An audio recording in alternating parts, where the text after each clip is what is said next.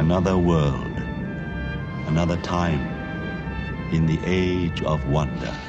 You are listening to Trial by stone. Trial by stone! Trial by stone. This is what I came for. Your vital essence, the dark crystal. I can feel something. Hear it almost. Don't move. Don't move? Where would I go? Quiet! And here's your hosts, Philip Mitchell and Bland Garrett. Hello and welcome to Trial by Stone, and this is episode 39 of the podcast for August 2017. All right, this month we're continuing discussing about the Shadows of the Dark Crystal, uh, which was a young adult uh, novel uh, written by J.M. Lee, uh, who's also uh, been working on some other project, The Dark Crystal: Age of Resistance, um, and and is and this is the um, the first part of the the quadrilogy um, of books that are in the works, with the second book in the series, Song of the Dark Crystal, um, that is as of you know as of now will, will be out now um, in stores. So um, so which is great that um, we're getting all these you know new stories uh, with all things Dark Crystal. And so to you know to continue chatting about Shadows of the Dark Crystal, uh, this is going to be uh, the final um, discussion for for this book. And um, so we're going from chapters 25, 26, 27, and also we'll we'll we'll, we'll, ha- we'll have a few things to say, I guess, um, our overall thoughts on Shadows of the Dark Crystal. Um, introductions are in order. I'm Philip Mitchell, and I'm the host. And and um, I'll introduce my co-host, uh, Bland Garrett. Bland, welcome, welcome back. Hello, hello. Good to be back as always. Lots of exciting Dark Crystal stuff going on. yeah, absolutely. Yeah. This is the year. I mean, that I think that they really are delivering on the 35th anniversary. Yeah, absolutely. We're- we're yeah. getting- yeah. Mm-hmm. All right, and secondly, uh, we do have some guests to continue chatting about uh, the books with the Shadows of the Dark Crystal. So this month we've got uh, Peter M. Peter, welcome to the show. Hey, it's great to be back. Thanks. No worries, Peter. And last but not least, uh, Nancy Gray. Nancy, just want to say thanks for coming back. Oh, glad to be here. Thanks for having me again. It's exciting. Lots of, like you said, lots of things in the Dark Crystal universe this uh this year. Yeah, yeah, it's it's it's been a bit of a surprise, I guess. Like especially with the um, uh, with the announcement of a new um Netflix series. I think that sort of uh, uh really surprised us all in, in great great ways. So um, it's definitely been a big year for the 35th anniversary, and I think it's just going to get bigger in the years to come. So very exciting stuff. So, um, yeah, so we are up to 25, uh, chapter 25 of Shadows of the Dark Crystal. So, previously, in within the story, Naya pretty much escaped with her brother, Gurjin, from the Castle of the Crystal, and Kylan sort of came to the castle, you know, in time, the, or outside the castle in time, sort of for them all to escape. She's got her wings now. Yes, yeah, yeah. She was like Yeah. gliding down. Uh, she escaped by gliding down with um, her wings with um, with her brother Gurjin, and then uh, Gurjin decided to dream fast with her to pretty much just give her pretty much all the information that that really Nayan will need to know down the track. So yeah, so chapter twenty five is really dedicated to this uh, dream fasting uh, sequence or chain of events as we get through uh, Gurjin's sort of per- perspective, I would say. I mean, it's pretty much an overall sort of perspective of what happened. It's a, it's a flashback. Y- y- Yeah, yeah, Yeah. essentially a flashback. Yeah, yeah. So flashback to yeah, you know, with Gurjin and Rian and and then uh, Ryan. I, I, and it's one of those things. Is like, is it Rian or Ryan? I'm probably going to say Ryan just because of because I keep because every time when I see the way it's spelled, R I A N, I keep thinking of Rian Johnson, of course, you know, uh, who's directing the new Star Wars film. So I'm probably going to refer to Yes, him as Rian. And I always Ryan. think Brienne. I always I- think Ri- I- Yeah. Or Brienne. I always Rian. think- Yeah. I always think Rian too, yeah. but I'm really not sure because it really could go either way. I'll I'll just think it, Rian, and however we want to say it is fine by me. I know uh, it's probably something I'll have to get um when I get JM Lee um, on the show to chat about uh, Song of the Dark Crystal. I'll probably ask him about you know how these words are pronounced. It's like because there's no audio books out there that yeah. So so basically, yeah, it's it's a flashback. Rian you know tells him that Mira has died, which I'm guessing Mira must be either one of the other sort of soldiers working at the Castle of Crystal. That's sort of what I what I gather because we've never been introduced to this uh, to Mira, and Ryan sort of you know s- says to uh, that yeah like she was drained by the essence, and um, of course Gurjin doesn't believe him initially, but I mean sort of at the end of the day he he does once um, like later on when um, uh, Ryan has the uh, the vial sort of thing as proof in a way. And this is a part, yeah, it's like Ryan, yeah, Ryan says that they must go to to the old Maudra. So six Skeksis are they're, they're pretty much tracking them down now they know that what what's been happening. And so Ryan, you know, has the vial, and they decide to sort of split up, which which I guess is you know probably good thinking from Gurjin's point of view because it's like, well, it's be- best for one of them to, you know, for Ryan to escape with the proof to the old Maudra and for um, to be the distraction. I guess probably this next part, which I find interesting, is when Gurjin was um, taken to get, uh, he got taken by the Skeksis to um, to get his essence drained.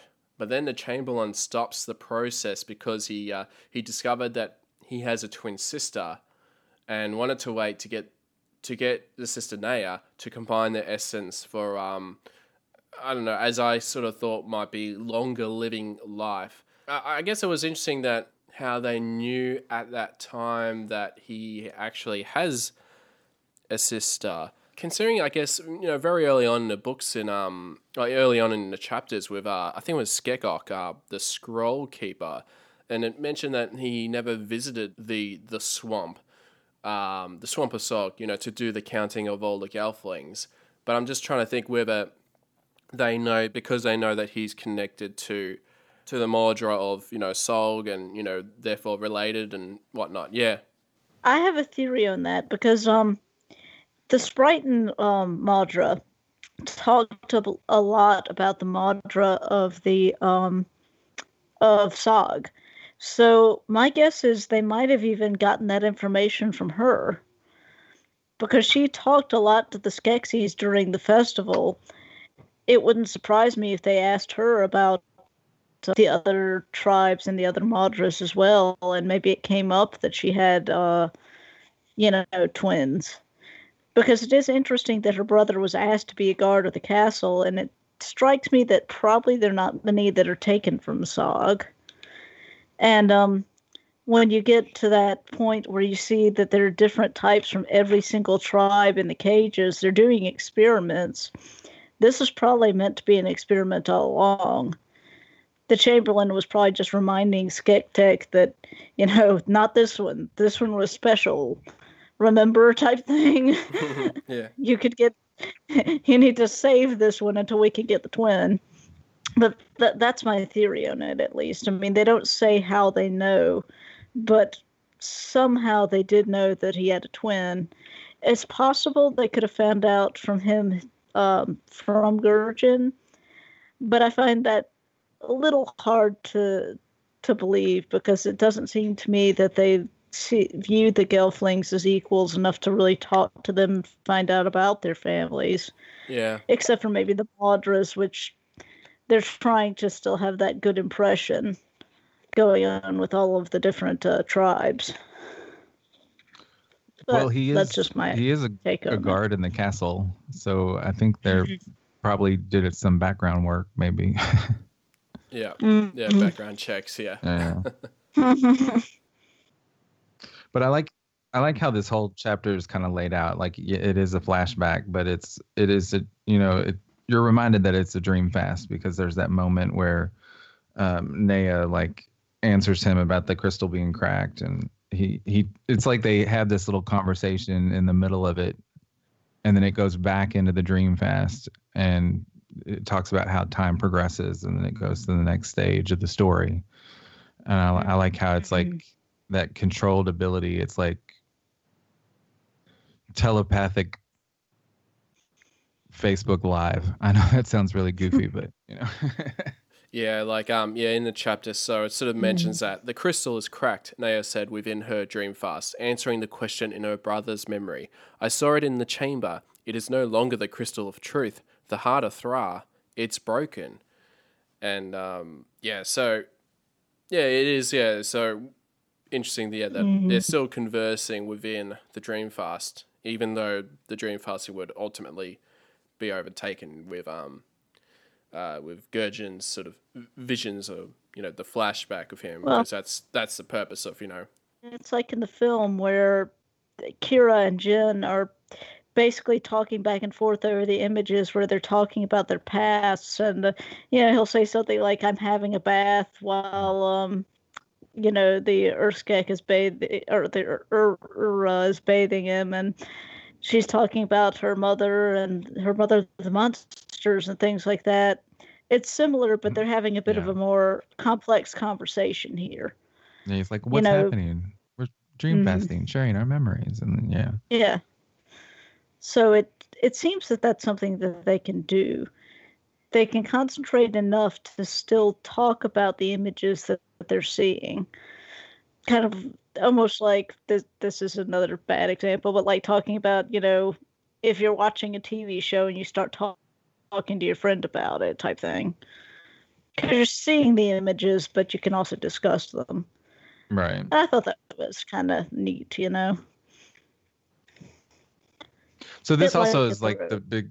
This is like the big moment when it's actually discovered that the Skeksis are draining their essence and Mm-hmm. using them and feed, feeding off of them, basically using them as cattle or Mm. Nebrie Yeah. or however you want to. yeah because I mean like in, in the previous chapters you sort of got a bit of a hint of that you know seeing all the Gelflings that they did seem drained out but I guess yeah this would be you know when they sort of reveal that you know this is 100% that they are draining them draining the essence um, of the Gelfling. So um, yeah. And and this to me like when i think of the dark crystal and like the how dark it is i mean yeah it's the dark crystal but how just there's the that whole evil um dark presence and that goes on with it. Like this the whole draining of the essence is like the most her uh, how do i word this? It's like the most horrific thing in this universe of Thra and the Dark Crystal and everything. Like that's just so creepy, and the way it's portrayed in the film is like if you really sit down and think about it, like I don't know, I'm kind of numb to it because when I, I've watched this movie my whole life, so I still kind of think of it like I do as a child, but which is probably why I love it so much. But then when I actually sit down and analyze it and think about it and watch that scene of the podling being drained and even Kira being Yeah. drained, yeah it's so it's so horrific. Like, Yeah. it's, it's it, it is definitely nightmare fuel. yeah. I'm um trying to figure out what age is appropriate to show my children the movie because I remember being horrified by that scene when I was a kid. And I probably watched this honestly too soon, but might explain some things about me because I am a horror writer, but still it's one of those things. It's like it's it's so you don't know exactly when you're that age what's going on, but you definitely recognize it as something that is horrific. It's it's like they're draining their soul away. In essence, it's not in essence. Fuck. Sorry. It's okay. Oh no. Um, Anyway, I it's- always, it- it I always thought it was very inefficient. of all things, I thought, really, that's you drain an entire life force and turn them into zombies, and you get, you know, maybe a little like obviously in the end game that was shown in the film, it isn't very effective. But I am always wondered what it would be like, you know, in this book, um, how effective it is. Like one Gelfling equals, you know, one year of res- restoration, or you know, is it like an addiction where it has less effect every time?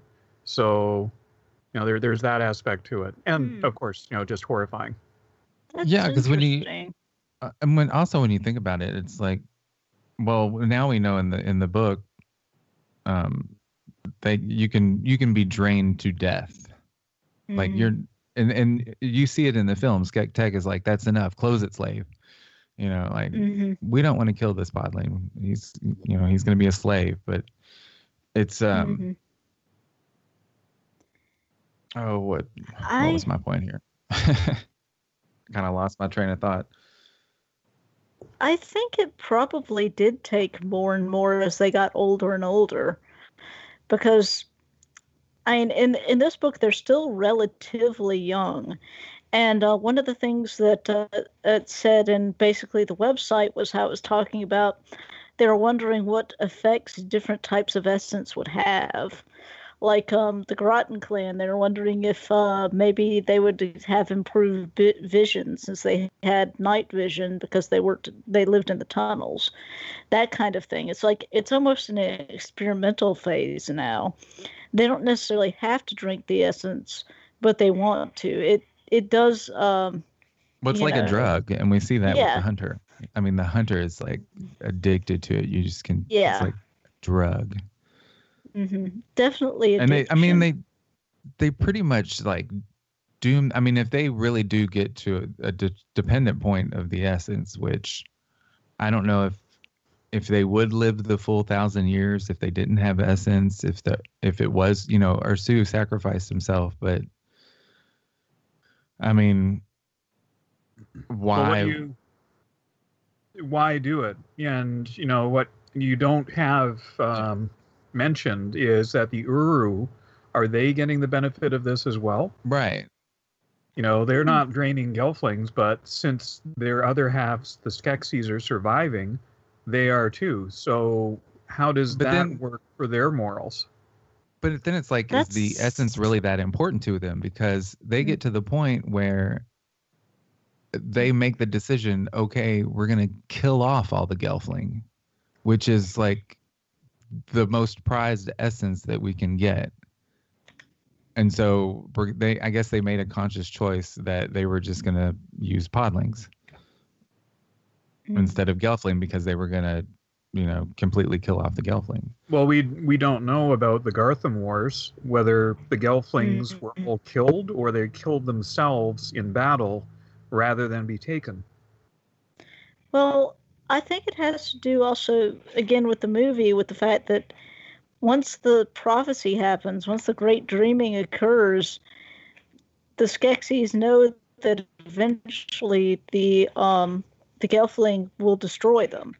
So I think that in the Garthim War- Wars, they were really trying to kill off the Gelflings because they were, despite the fact they really were addicted to their essence, they didn't want to be destroyed by them either. And even these little things that are happening in this book, more and more Gelflings are starting to kind of rebel against them and realize that things aren't what they seem to be. And despite the fact that they're they consider themselves superior beings, they do know that the Gelflings do outnumber them. And while last time when they they were basically flinging stones and spears at the castle, this time they don't have their other half. They one of the things about this book that I thought was interesting was the fact that I mean, she almost kills one of the Skeksis. She could have done it, but didn't because she realized the connection at the last minute. Right. Right. So it's one of those things that Naya, the fact that one Gelfling could have killed a Skeksis means that they probably are starting to realize that they are immortal, especially now that they've lost their other half, which might have been what this whole experiment was about. And once that prophecy occurs that the Gelflings are going to overthrow them, I'm sure that that I get the feeling that's why they bring the Garthim in in the first place because they're like, okay, well, we can't take any chances with this now. At least that's my theory on it. I mean, and if well, the prophecy also comes from the Gelfling themselves through their the Mhm. communal dream fast, which is the whole point of the series. Um, so it's kind of like the Skeksis take the Gelfling's word for it and believe it enough to the point of fearing the Gelfling enough to kill them all off and no longer have their essence. They may be spying on them by then too, because right now they don't have the crystal bats, but that's something that's going to come in the future as well. Right.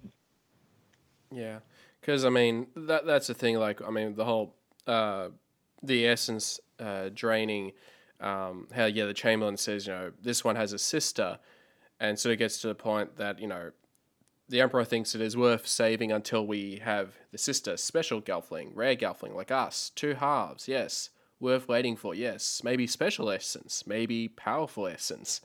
Um, so yeah, I'm I'm really curious like what what they're thinking having the two essences together, whether you know whether it just be just longer living life, or do they think it's going to have something to do with them wanting to connect to merge with the um, with the uh, mystics, which I wouldn't think that would be the case, but whether they're they're actually really Well, yeah, yeah. Whether they were just really trying to think um, of, you know, thinking of ways to sort of get back together again, which I don't think so. But I just, yeah, yeah, I get the feeling that they they want to get back together again, but they want to be able to control it. Mm, I almost get the feeling that the Chamberlain wants the Emperor to try it to see what happens. Yeah. It sounds bad, but that that seems to be his type of character because he said, you know, for the Emperor, and more than likely, what that mean is if the if they manage to get that combined essence, they tried on the Emperor, see if he, you know, merged back or what happened to him, and then if it became more powerful, they would start basically hunting for twins in Mm. all the Gelfling lands. yeah, I get th- that impression at least from that. we we find out in this chapter um, that there's this moment where they talk about the crystal veins and how they've always spread through the earth, and um, it says it's bring, bringing life and bringing light. But the Skeksis realized that they could use its power, and once that happened, once they turned the heart of Thra against its own creatures, that was when the crystal began to darken. So it's written here now that it wasn't the cracking or damaging of the crystal that darkened it. It was the experimentation that the Skeksis did with the crystal that caused it to darken.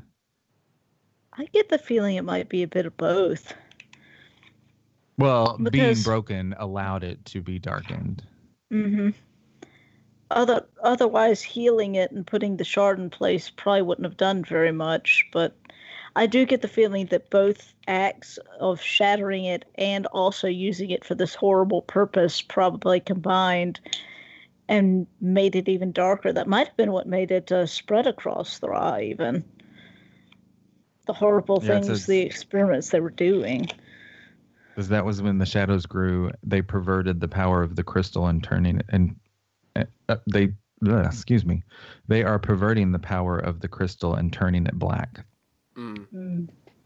so here like the healing of the crystal can happen at any time but in order for the uru and the skeksis to join back into urskek it has to happen before the great conjunction and then they all have to be in the crystal chamber yeah, to allow the Mm. process to happen so the healing can happen at any time it just has to in order for them to get back in two made one yeah. it has to happen before the great conjunction Mhm. so like year years before it's not,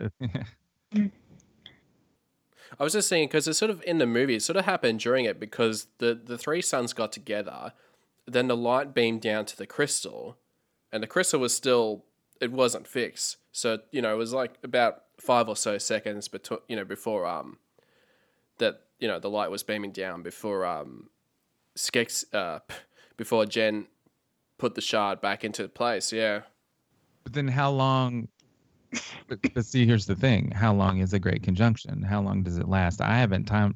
That would be interesting to time in the film, like the moment that the suns combine and the light hits the, you know, starts to come down, and time it all the way until. I guess when the Urskeks leave. I mean, well, it kind of ends before the Urskeks leave. It's like before. It's like right after the moment that they rejoin together. Then that's the moment that the the It- great conjunction is over. So if you think It- about it, it's like it's like he could have he the light beam could have come down and Jen could have been sitting up there for like two minutes and then put the shard in. Yeah. It's a little it's not really off topic. And it's also interesting that when they're in the um great you know, when they're sitting here absorbing the light from the crystal, meanwhile the uh Ura are doing some sort of ritual with the sand. Did anyone else notice that in the film?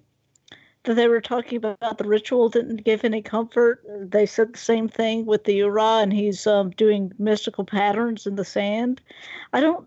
It's almost like the Skeksis are actually doing something that perverts the crystal, and the uh, Uru are basically doing some sort of ritual that's maybe in conjunction with nature. I thought that was also kind of interesting. Yeah, yeah. I love the sand painting. That's Well, it's the um, the interesting part about the Uru. One of the interesting things about them is that, just like the Skeksis, they appeared without you know any knowledge really of the world they were in.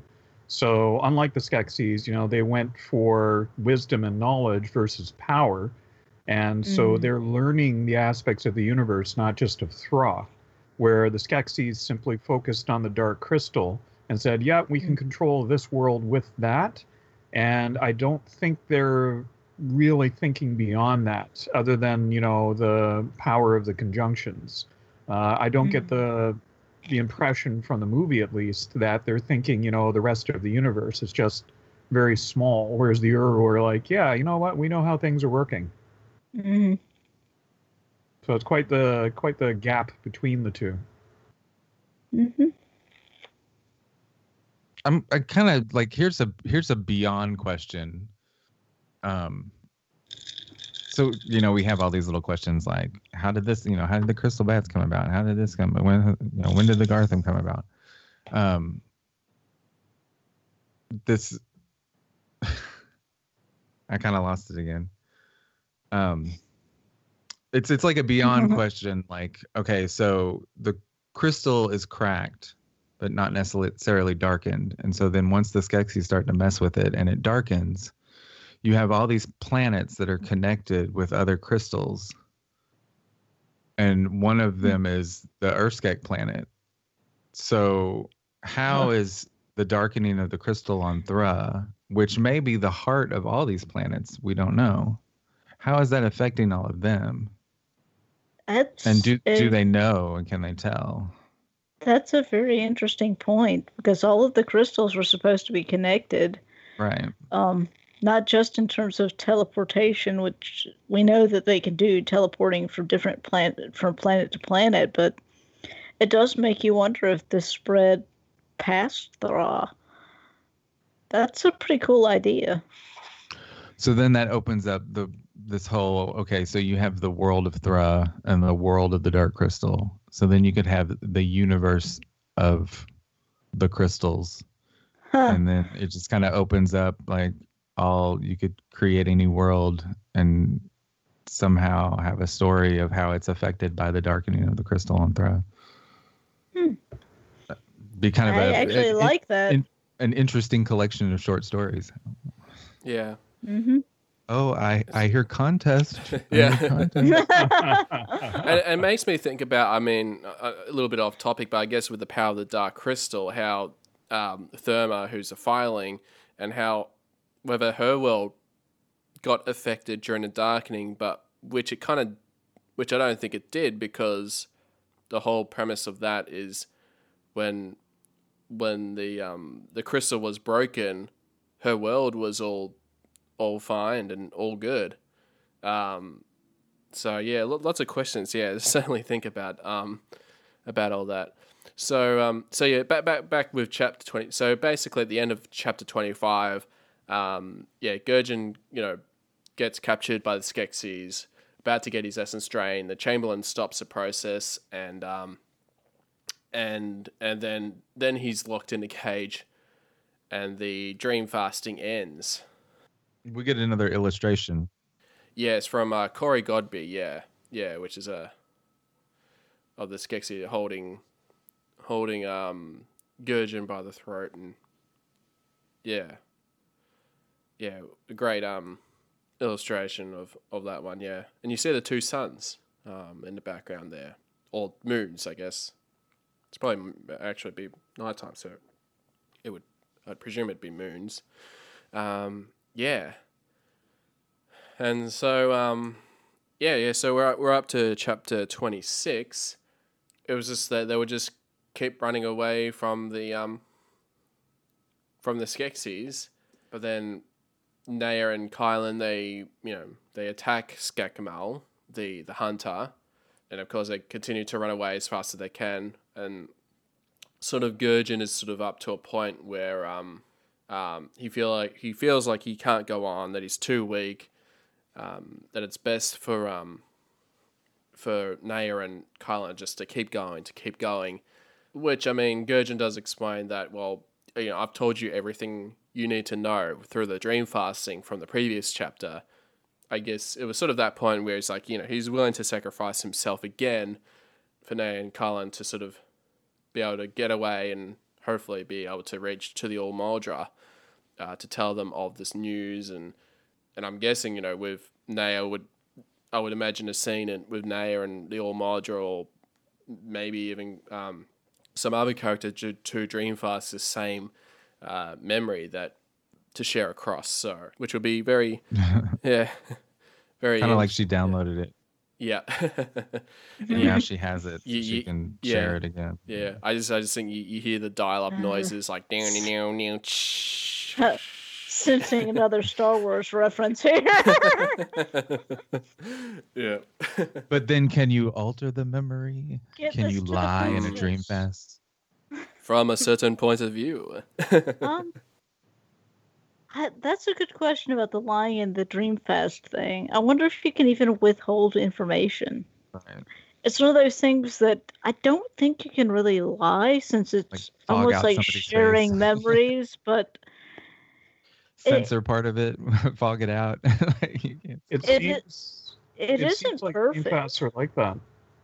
They're very Mm. honest. So, and from the movie, we saw that it was a matter of need that kind of directs them. So you don't have a, well, I think we'll think about this now. It's like, oh, I'm being drawn to this memory.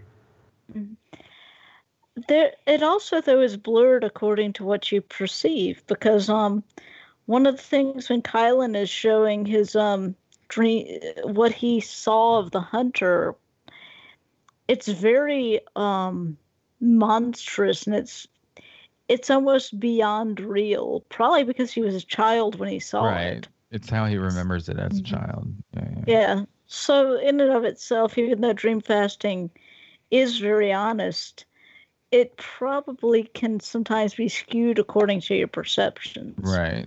It's it's based on actual memory and not uh, um photographic memory. Is I mean it's-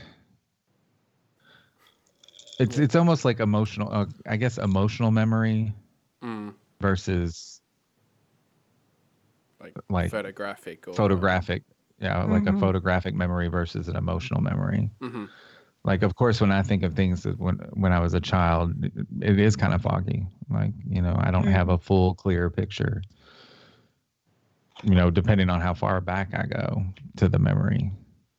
But see that's the thing like Mhm. studies have, studies have shown that memories alter every time you remember them because on top of remembering the memory you're also remembering that you're remembering like the situation that you're in when you're remembering that memory adds another layer to it which Mhm. is how police can cause people to do false confessions because they almost alter the person's memory by them having to go over it over and over again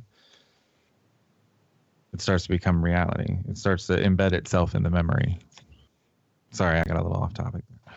Or but when- then, is there when an adult? back Is there an? To ahead. like your your old school or something like that. I mean, when you were in elementary school, did you go back to your old elementary school and you're looking around and you're like, wow, I just remember everything being bigger, you know? Well, you were smaller at the time. exactly. So, depending on when you have a memory and what circumstances are going on during it, it might be different than what actually happened. If you're scared and you have a memory of someone like attacking you or something, they might look huge and they might not actually be that huge. Or if you're a child and you know you're in a school, the school might look huge, and you go back and, like I said, you're older and you're like, you know, this place is kind of small. but um, I think that it's it's a little bit emotional and it's a little bit um, it's not quite photographic. So it's one of those things that they share. And I have noticed in the chapter that she shares a lot of the emotion that Gurjin is feeling because he's appalled by all these things and she's appalled. And it's almost like she's living it through him because we actually change perception in that chapter. I'm sorry, I went back to chapter 25, but still, I'm just saying, I think that's uh, part of it. And then, what about dream fasting? Can it be commercialized? like, or like little kids? Like, what if they're like, "Hey, um, give me a dollar and, and yeah, I'll give you." I'm, I mean, I'm like, like they have dollars on Thra, but it's like, "Hey, give me a dollar and, or give me a dollar and I'll show you what it was like to ride this ride at the amusement park." And then it's like okay they give him a dollar and then it's like dream fast here's how it was on that ride. Like i know that sounds goofy but like could there Dreamfast is, VR. is dream like how is dream fasting practiced and skilled or is dream fasting just natural? I that's a good question because I got the feeling it was very personal in the movie, but you know she does dream fast with like a Nebrie in this, and it's one of those things. It's like, and she does accidentally dream fast. It definitely is an Right. invasion of someone else's privacy if you accidentally dream fast with them, but this is well another jen had form never of dream fasted Mhm. this is film another form of communication. Well, he never had another Gelfling to dream fast with. I think that it's a right special but i don't skill. think when yeah i don't think though that when kira touched him her intention was to dream fast either No, So is it just the fact that the two Gelfling hadn't been around each other in so long that it's why it happened, or is it because Jen had never dream fasted Uh, before? when was the last time? I mean, Kira knows about dream fasting, so I mean, I get the feeling that um, did Well, she dream fast with podlings-? Did did she remember dream fasting from when her mom was still alive? Like, I I think the Podlings probably told her about it. She might have remembered from when her mom was alive, but it or did she just is- know it because it happened when she touched a podling at one time and it's just a natural thing Um, that gelflings can do whether it be controlled or uncontrolled Um, I'm not sure. I get the feeling that most uh, Gelfling can't actually de- dream fast with creatures or plants the way Naia does. Because Kylan, I think, comments about that. I don't remember what chapter it was in, but I could have sworn he said something along the lines of, you know, that he couldn't do that. So I think it's a natural thing between yeah gelflings, but not all gelflings can uh, dream fast with um, animals or plants or So even then- podling. right so then do does that open the question of whether or not kira has that ability and she can that's and therefore she could dream fast with podlings and so that's why she Um, was so knowledgeable about dream fasting when jen asked her in the dream fast That could be. She also had the ability to communicate with animals. True, So- very true. Yes. So why not She- she just have that ability? Or did she, but did she learn that from the podlings? I think this is just a theory. I think she might have been descended descended from the All-Maudra. She, in my opinion, it seems like she clearly is a Apra. Right. And so it makes me wonder if she's either descended from the All-Maudra or something, because she's got more than one gift then. If she can dream fast with, you know, if she knows about dream fasting and can, in fact, dream fast with podlings or other creatures and can also communicate with them, that's two probably fairly rare gifts. But she also uses language to communicate with the animals, Yeah, true. which isn't language that the animals themselves use. So, do those words just come to her naturally, or was it taught to her by the podlings? That's, I mean, it's just one of those questions that's un- unanswered. Well, um, what's her name? Oh gosh, I'm going blank. Uh, the, the um, uh, the Avatar of Thra. Come on now, Nancy. oh God, Aughra? Aughra. Thank you. Aughra tells her in the movie that she has the gift. So I think it is a gift. I don't think. it oh, was yeah, that is true. from the That is very podlings. She also knew her name, though. So, how did she know her name? How did how did Aughra know that she had the gift? Just because Um, of her connection with Thra? I was going to say probably from her connection with Thra and all of the lost creatures. And she was the one who uplifted the Gelflings in the first place. Right.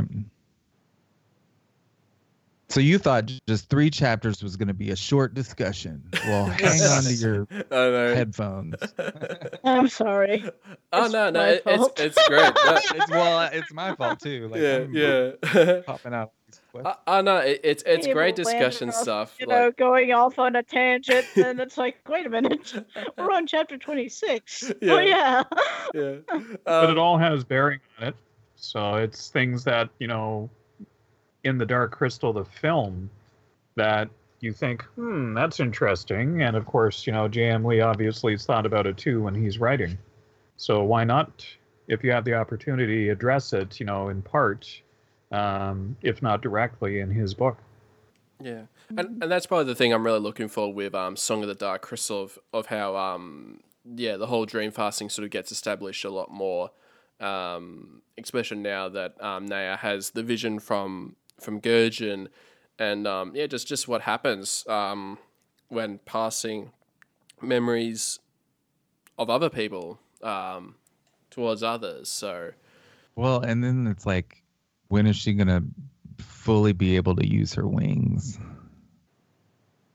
Mhm. Like, is it gonna be the next book, or is it gonna be in the third or the fourth? Like, is this another thing that we're waiting? Like, she was waiting for her wings, and then she got them, and now is she waiting to be able to fly? And like, Yeah. Um yeah, and and so pretty much the um in this chapter like Skekmal sort of reveals to the Gelfling um you know just just about a lot of things with with the Gelfling saying about um um draining and um oh that it's like you know it's like crystal cracked he he said and um, he says it was an accident. Skeksis taking care of it, taking care of Gelfling. How's Skeksis to protect little Gelfling when crystal cracked, when growing old, growing weak? Little sacrifices is payment, is Gelfling purpose. Um, Yes. yeah, which is like, uh, you know, big just because it's crystal cracked, it's like, yep, we need Gelflings, you know, um, to sacrifice themselves for us to live um, longer. well, then Naia, like, she c- it when when he got got up on him, she could smell that breath again, that Yeah, hmm Gelfling essence breath. yeah. With the hunter, it might have been more than just essence, too. yeah. Right. and I got the feeling. I got the feeling he cooked a gelfling, so. Yeah. um, and and then also in this chapter was um, yeah, Naia sort of realizes the connection between the Skeksis and the Mystics, um, and that was I think due to a um, to a scar that they both have. Um,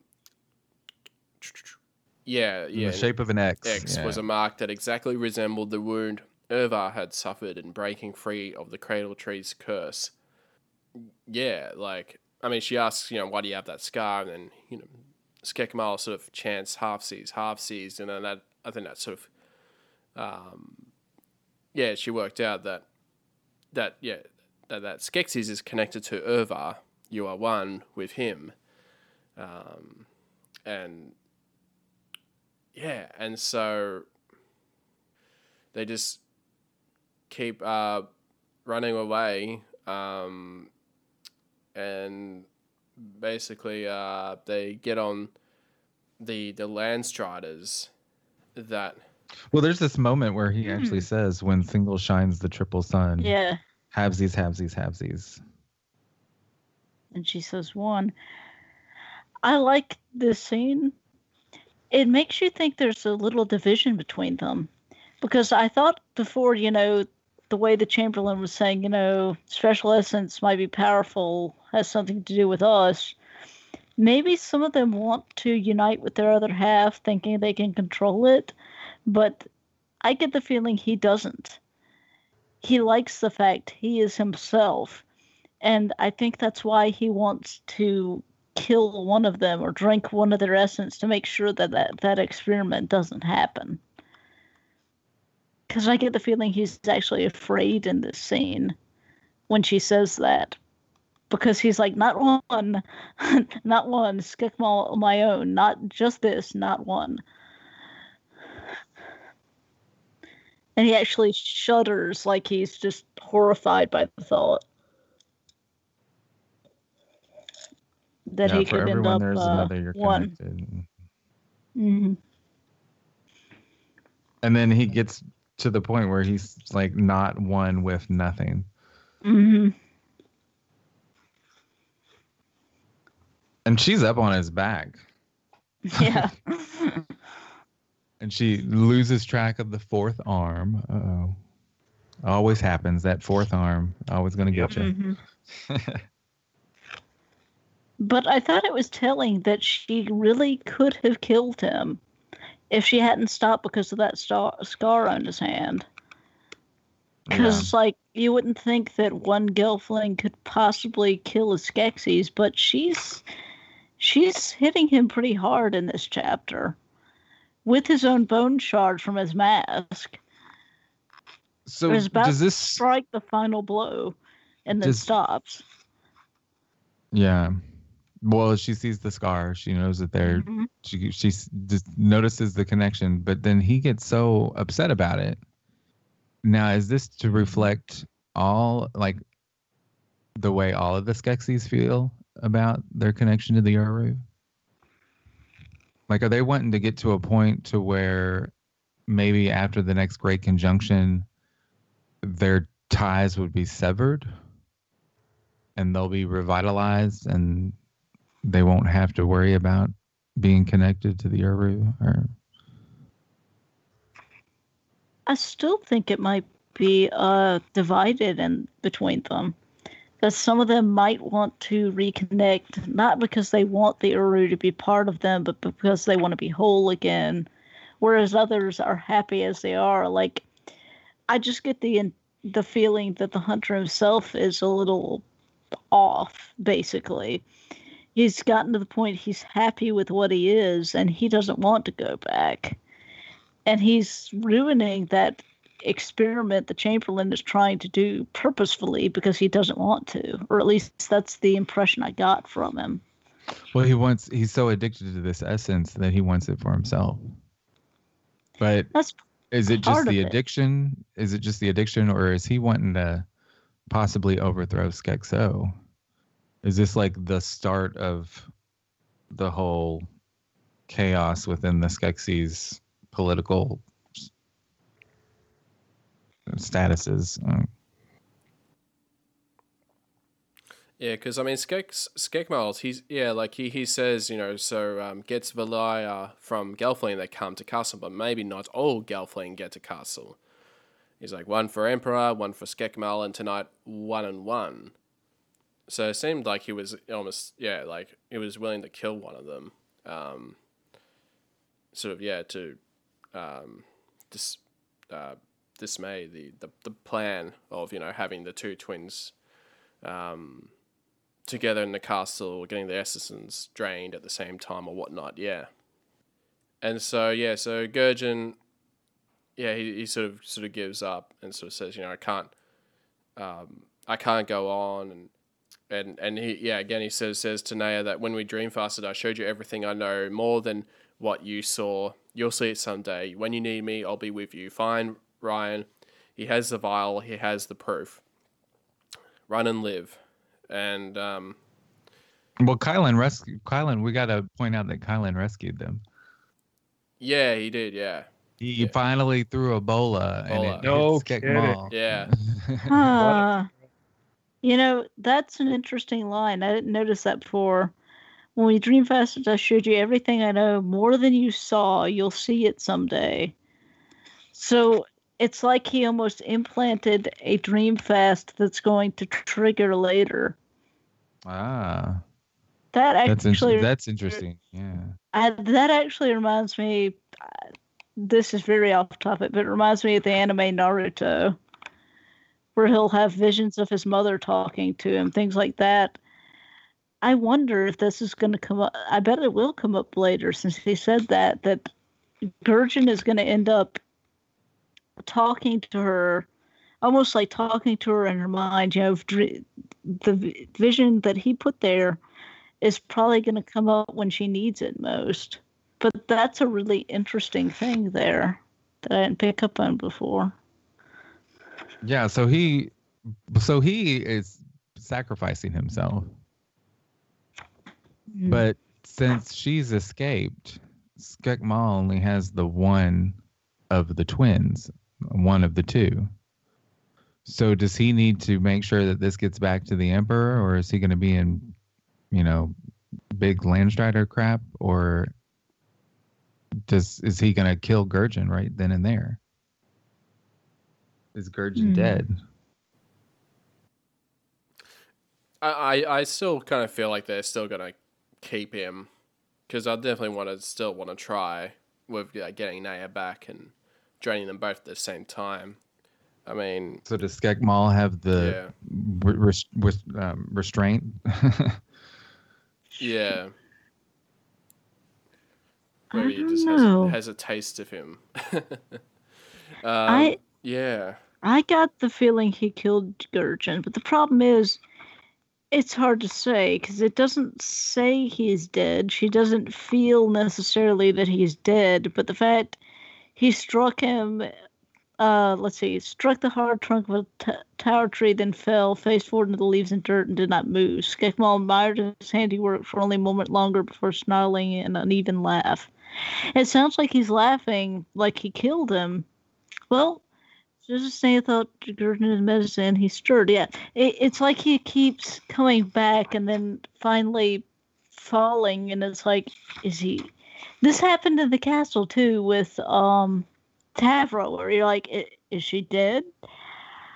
I don't know. and it feels that way again. It's like, is Gurjin dead? Because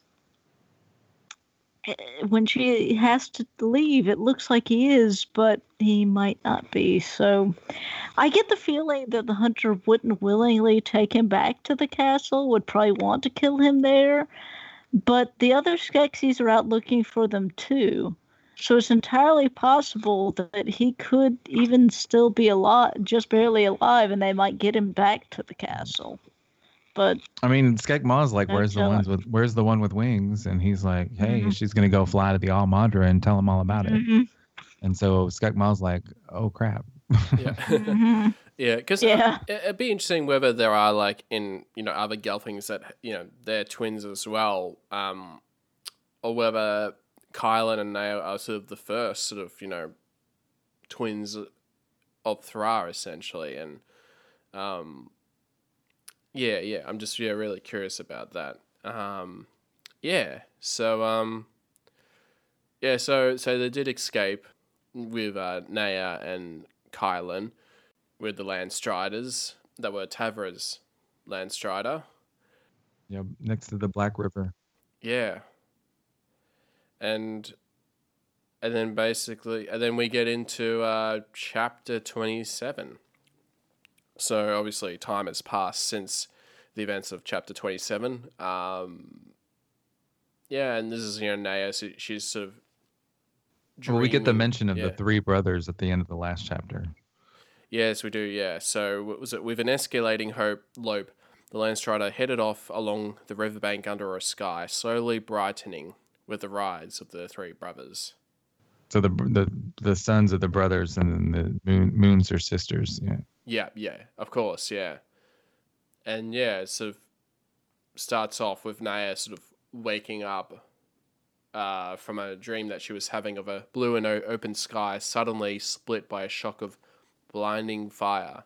Again, you know, it, this is probably referring to the Gelfling gathering. Um, you know, the, it's you know sort of says you know then the sky grew darker and darker still, and instead of thousands of stars within its arms, they are counted only seven laid out in the hoop of Yesmet or Grisai.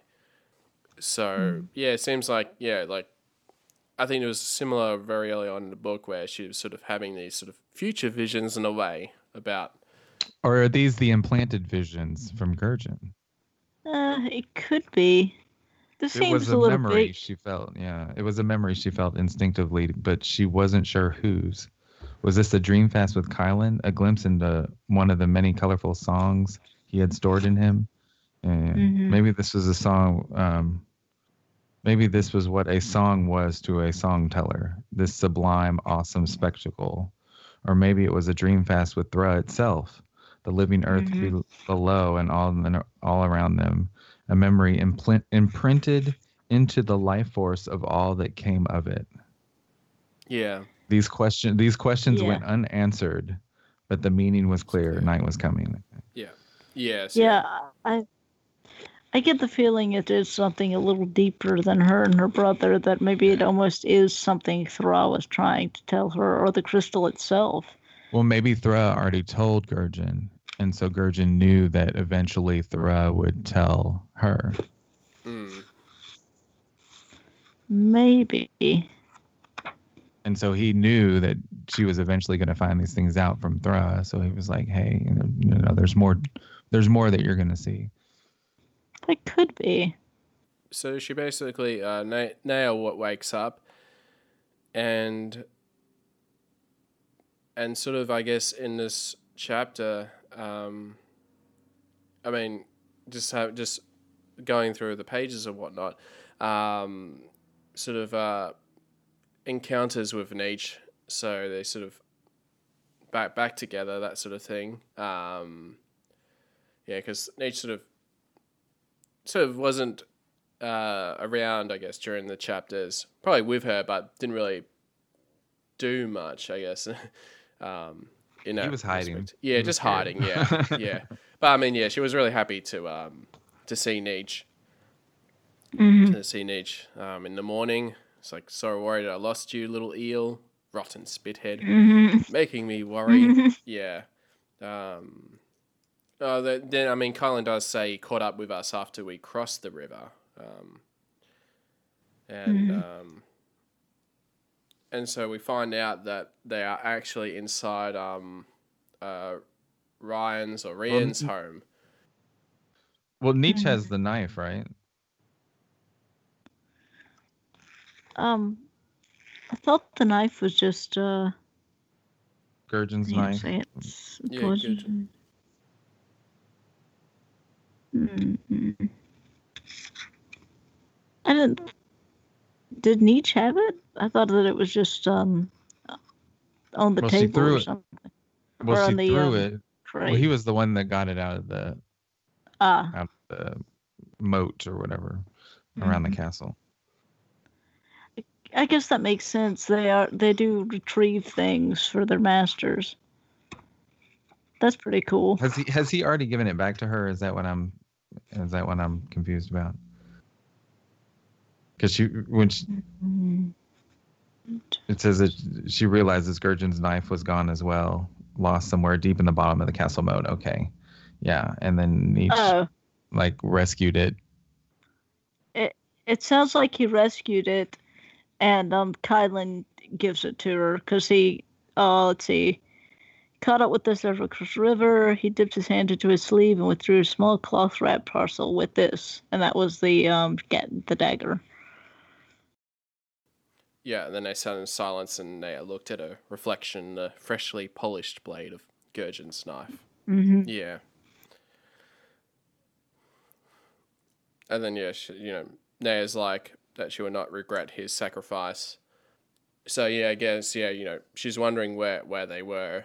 And that's when, yeah, Kylan says, you know, this, this house is Rian's um, home. So, well, his family home, his family's house. And, um, but, um, so, I, yeah, yeah. I really like the way that Kylan is uh, portrayed towards the end here because it's like throughout the whole novel, it seems like he's almost following her and not as strong as she is. And by the end, he's the one who basically helped them escape to Stone and Wood. So I thought that was Yeah. Stone in the Power Woods. of the bola. yeah. yeah. Managed to actually learn to throw the bola and, you know, kind of is partly responsible for getting them there. And I, I really liked that because, um, you know, it makes him seem stronger. And it's like their bond is strengthened. He's stronger and she's stronger. And I like, I like how that is in the end here. I I have to say I love the fact that a bola can represent so many things for these 2 Mm-hmm. So, you know, it's you spin around a common center, and in order for it to be effective, it has to be properly aimed, and the weights will bring you bring themselves to the common center, and wrap themselves around your target. They have to be Mhm. perfectly balanced. Um, you know, the same uh, the same type of weight. I mean, there are many different ways of looking at the metaphors, but a bola is perfect for their relationship. Mhm. Yeah, I like that. That's a good analogy. Yeah. Yeah, fan- fantastic analogy. Yeah. It's hard to master, Yeah. as we were shown. Yes. Yeah. You got to Um, work at it. Yeah. Oh, yeah. Yeah. Take some time. Um, but yeah, yeah, I definitely agree that um, yeah, Collins really stepped up the plate um, big time. Yeah, as of now, and so um, and and so they said, you know, well, he says that they're at the family home, and um, they know the family told him where Rian is, so yeah, going to meet him later today. So uh, yeah, yeah. So I, I think um, overall, like they just um, sort of towards the end, they sort of leave Rian's family house, and as they head off to to see the All-Maudra at Ha'rar, you know, there was a moment where you know she says about you know I want Well, to she go reflects on her shoes. Yeah. Mhm. yeah, yeah, and like you know, she says, you know, I do want to go home, but but I left Sog to meet with the All-Maudra. Tavra charged me with relaying a message, and she was captured protecting me and the rest of our people. I don't want her sacrifice of Gurjin's to go to waste. Our people are still in danger. So yeah, so it's like you know, she definitely wants to come back, but go back home, but she wants to finish her task that she was appointed to Right. that Mhm. yeah, sort of gotta gotta keep going. Probably, you know, point of no return, I guess in a way. I mean, she does say I want to go home and I will, but not yet. So let's get packed and meet Rian and figure out what we're going to do. And um, yeah, and so at the end that, you know, and yeah, and basically it would be many more leagues before they could retire. Mhm.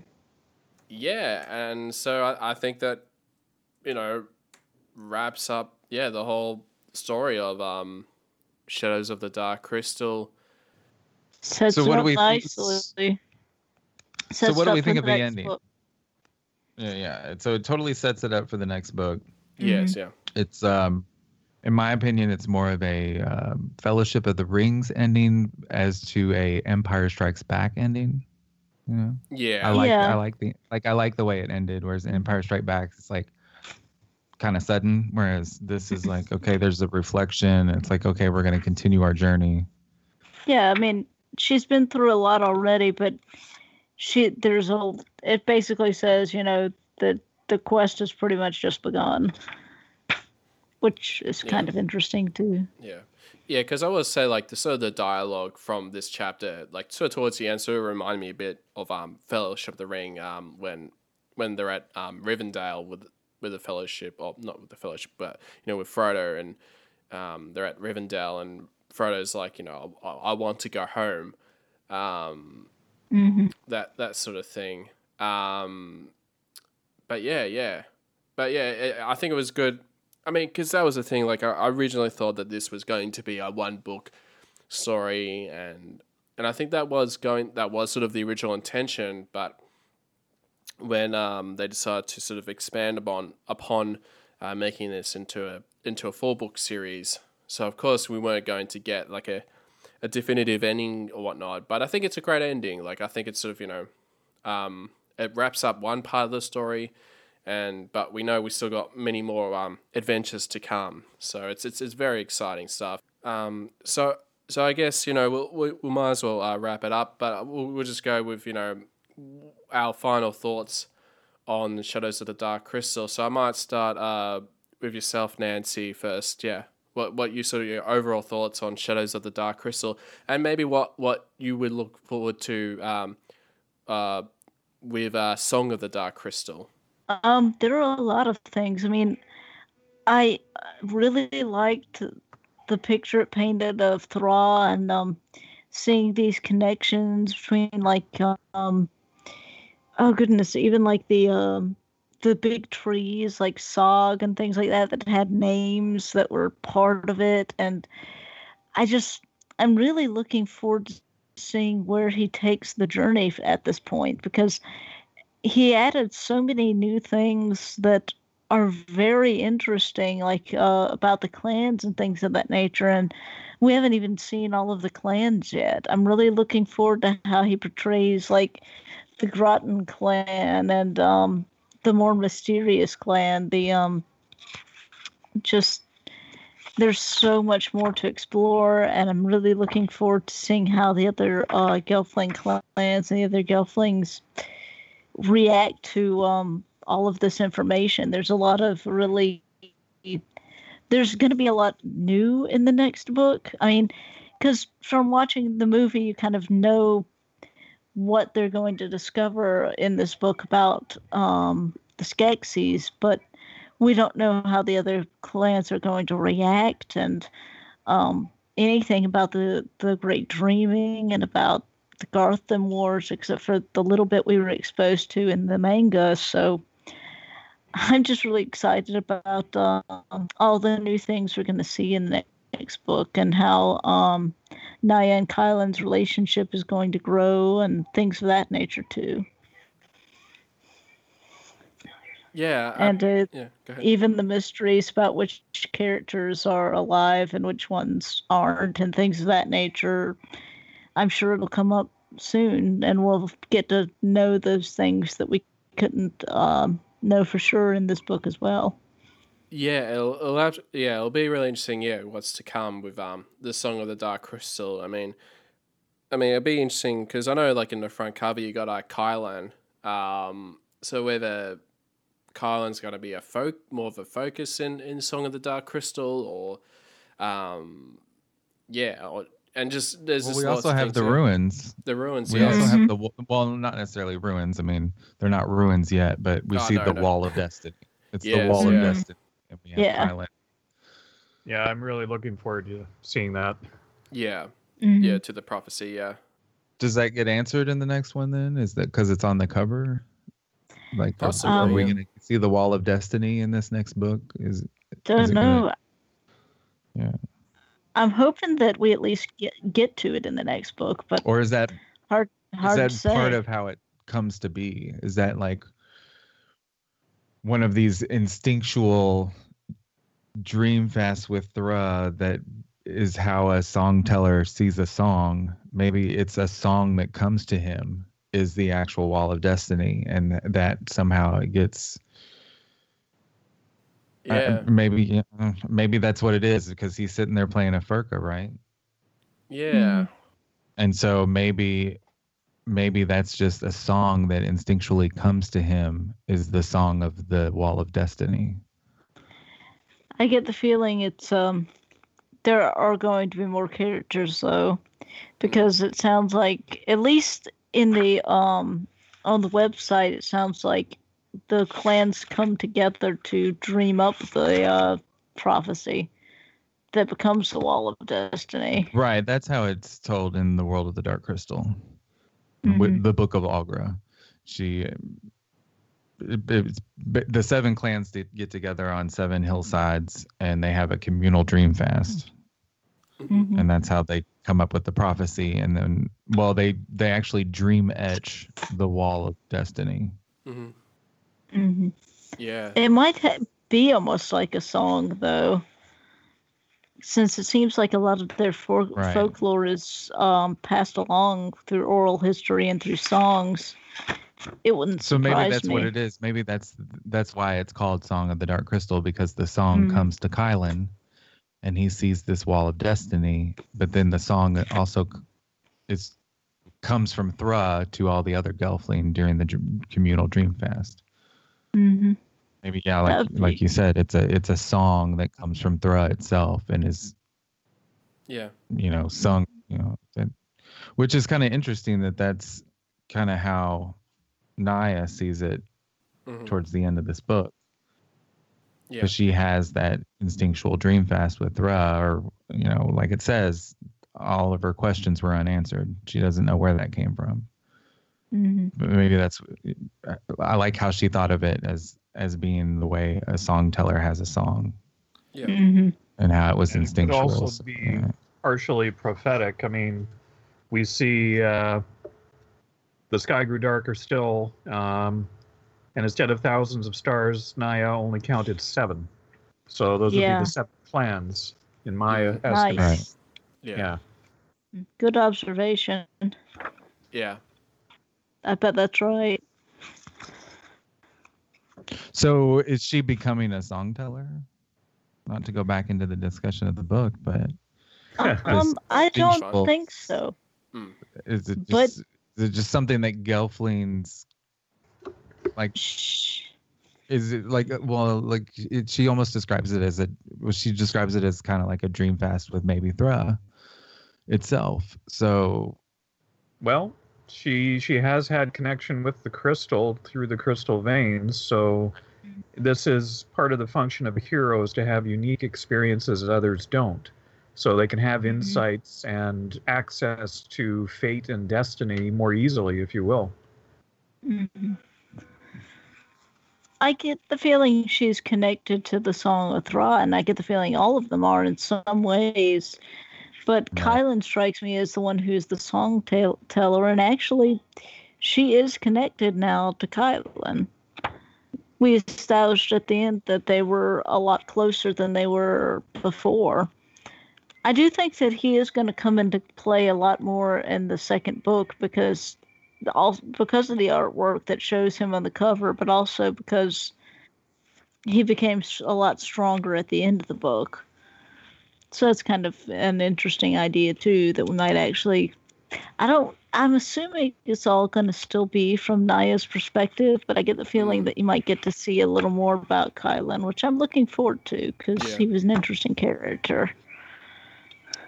Yeah, absolutely. Yeah, and um, and and, and Peter, I might as well uh, just ask, yeah, just what your fi- your final thoughts on uh, Shadows of the Dark Crystal, and and what what you most be looking forward to and um, in uh, Song of the Dark Crystal.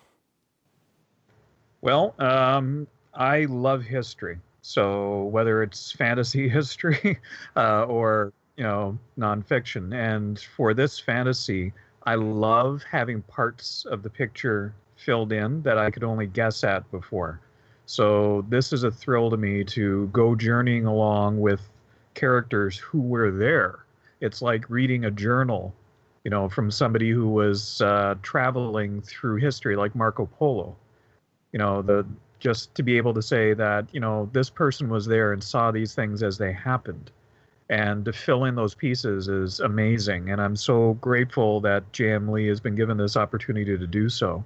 And he's doing so in a way that makes you want to turn the page every time. So to get all these questions answered that we've been talking about i mean for we for me one random question is why didn't all the gelflings suddenly rise up all as one and storm the castle? You know the instant they found out they were draining essence obviously that didn't happen. You know where did the garthim come from? Uh, what are the mystics really up to? I mean there's so many big questions and then so many little mm-hmm. ones as well. The little stories i think are also what fascinate me. You know the uh, where's naia going? You know what's what's her journey so getting wrapped up in this story has been a, a true pleasure and i'm trying not to overthink things for the second book so it can just be revealed to me. I'm not one of those people who go searching the internet for spoilers. I'd much rather experience the story fully. And that's part of what my enjoyment is for this is I'm just, mm-hmm. you know, stepping right mm-hmm. into the story, zipping it up over my head and diving in.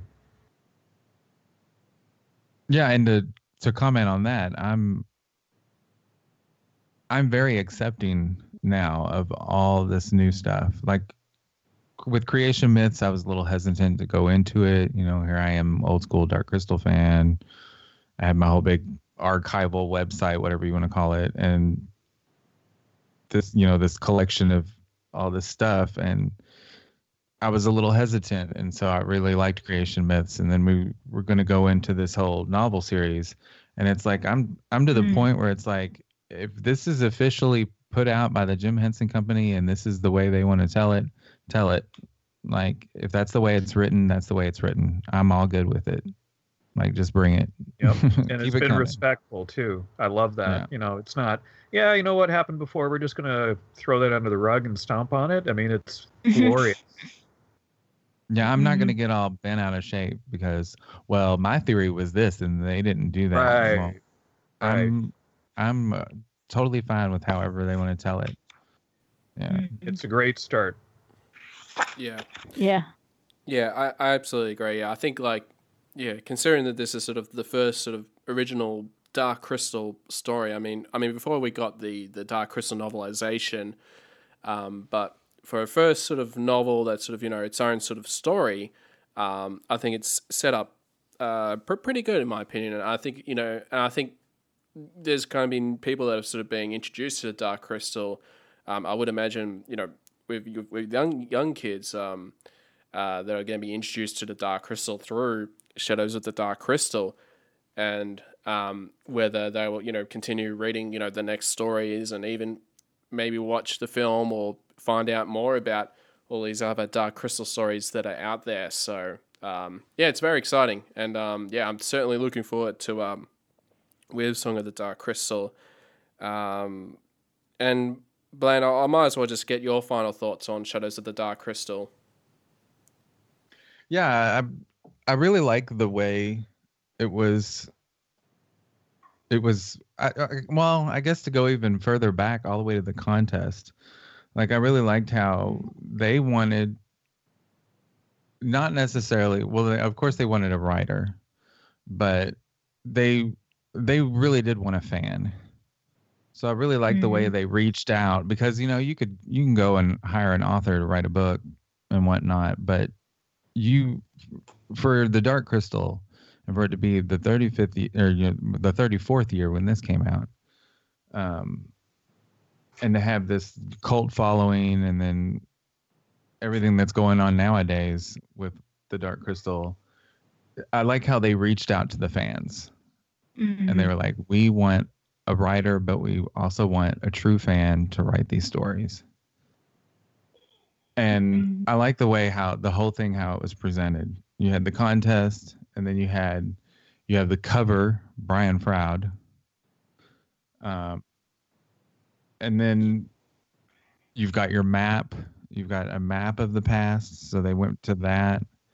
They um, you've got you know all your Cory Godbey illustrations. I wish there were more actually. Me too. Yeah. Yeah, yeah I, I, agree. Mm-hmm. Yeah. Yeah. I felt like there was definitely a lack of illustration in this book. I mean, yeah, it's not an illustrated book, but it's the Dark Crystal. It's the Dark Crystal. I want I want visuals. New stuff. Crystal. New stuff. Yeah. um, and then I like how it was a it was her journey. It was it was a journey. It it reflected the film, but it wasn't like. And I really did like, and not to go back and go go into Star Wars into another genre or another film or whatever, but I really did like Star Wars Episode Seven. But there were a lot of eye rolling moments. And to be honest, I kind of have those with, huh? Yeah, you could tell they were going, "Hey, it's Star Wars." You know, we're waving a big flag that says Star Mhm. Wars. Yeah. It's just like episode four. Woo, Yeah. Yeah. This is Like, there was a lot of those moments. That that is what we needed at that time. Yeah. Well, and to be honest, so I I actually have those moments when reading Power of the Dark Crystal comic. Mm. I have a lot of eye rolling moments because it's like, oh, does Aughra have to say that every time? Like, does does everything that's it's mostly Aughra too. It's like, does she always have to say stuff that sounds like what she said in the movie? Mm. Yeah. But Uh, yeah, I liked how we we've got the map. We've got it, it was her journey. Um, she had the moment where she, you know, finally got her wings, and she grew as a character. Like we got to know her, but then she also got to know herself, which is Mhm. captivating to me. Um, we we got to see. I like how we got to see um, the a look into the the Gelfling past. Like Peter was saying, the history. I really like how the, the history is being shown. We're we're getting a taste of everything because in the film you don't get any of that. No, no kidding. Jen and Mhm. Jen and Kira don't even know really anything about Gelflings, about their own people. So here it's Mhm. finally being presented. I mean, yeah, we got a taste of it in, um, you know, Legends of the Dark Crystal ma- manga, um, and some in Creation Myths, but that was more primitive. Whereas now it's you know it's a little more developed. It's um, I don't know. It's Yeah, you know, one thing I could mention Jen had all that time with the Mystics. You think they would have taught him some Gelfling history? You know? right. But then, how much did they know of the Gelf? They They- they don't like to interfere with the Gelflings either, though. Yeah. By teaching him the history, they may actually guide him him to, you know, e- even though his master in the end does tell him to go find the shard and heal the crystal, it's one of those things that maybe at the time they weren't sure if they should raise him that way. You know, Well, it's a whole nother and topic. I, I plus- just felt it was a big Right. oversight. yeah. Yeah. Sorry. Well, then, Sorry. well, no, that's fine. Um, and then t- to go into um, the, well, I like how we're we're seeing the Skeksis um, as as being as powerful as they were. Um, we, you know, we definitely don't get that in the film at all. They're, yeah, in their prime. They're they're pretty much falling apart in the film, and that also has I know I know that some of that has to do with the limitations that they had in the puppetry and the technology back then. She couldn't get big, huge, momentous motion out of these puppets. You know, they were kind of awkward. Um, you didn't get a lot of wide shots, is what I mean. You know, with with this type of puppetry, you you don't see a full Skeksis like attacking somebody. Um, Mhm. and we'll end to go into song. I hope that she, um, we do get more of the dream fasting background and abilities or whatnot. I really like that aspect of the story. Um, Mhm. The whole diving more into dream fasting and how it works, and because she has this ability to be able to, you know, talk with the animals and whatnot, or dream fast with the animals. Kira can talk to the animals. But I hope yeah, I hope that we we get more of her wings. We get more of uh, maybe the Skeksis starting to lash out. Mm. seeing them more away from the castle if they do actually ever leave the castle. Yeah. Um. Yeah, it's just very, very. I mean, I'm just kind of yeah. like, yeah, just you know, just however they want to tell it, just bring it. yeah. I'm I'm all about it. Bring it It's, on. it's pre-ordered. I'm waiting. yeah. Yeah. So yeah, of course. So our next discussion. I mean, we'll definitely be having a break from the discussion episodes, but uh, we will definitely continue on. Um, that's for certain as we get into the uh, the Song of the Dark Crystal um, for a future discussion for the show. So yeah, I just wanted to say yeah, thank you so much, uh, Peter, Nancy, and Bland. Um, for being part of this um, roundtable discussion on Shadows of the Dark Crystal. Thank you. Thank Glad you. to be here again. yes, we finally finished another. Yes, now we can look forward to the Song of the Dark Crystal. Yay! Right. So Yeah. it's like And I guess um, Nancy, I'll just start with yourself. Um, so for any listeners that want to, you know, find more about uh, your work, um, how can people find you? Um, you can find me on nancygray.net, which is my professional website, or um, or nancygray.blogspot.com, uh, which is my blog. E- excellent. And and uh, and what about uh, yourself, uh, Peter? How how can people find you and find more about your work? Uh, they can just go to my Sci-Fi Trilogies website. I update it every month, and that's to be found at dwimsaga.com. D W double I double M saga S A G A dot com. Excellent. Thank you so much. And of course, we'll, we'll put these uh, links on our show notes uh, for people that wanted to to to to look into that. So uh, thank you so much. And um, again, thank you so much, Bland. And and I guess you know how how can people find you? Um, well, you can find me. Um, I'm on Facebook. Um, very active in the Dream Fasting um, Dark Crystal Experience group. Um, my Twitter is at Blandarella, and I guess that's about it. All right, so that's all the time I have for this month's Trial by Stone. Special thanks to to Bland, Peter, and Nancy for being on the show. If you if you want to contact with us, you can do so at darkcrystalpodcast at gmail.com. You can follow us on Facebook at facebook.com forward slash darkcrystalpodcast or like us on Twitter at darkcrystalpod. If you like the show and you think that others would like it too, then please write a review on the iTunes. I'd greatly appreciate that. I hope you all enjoyed the show and come back next month for more Trial by Stone.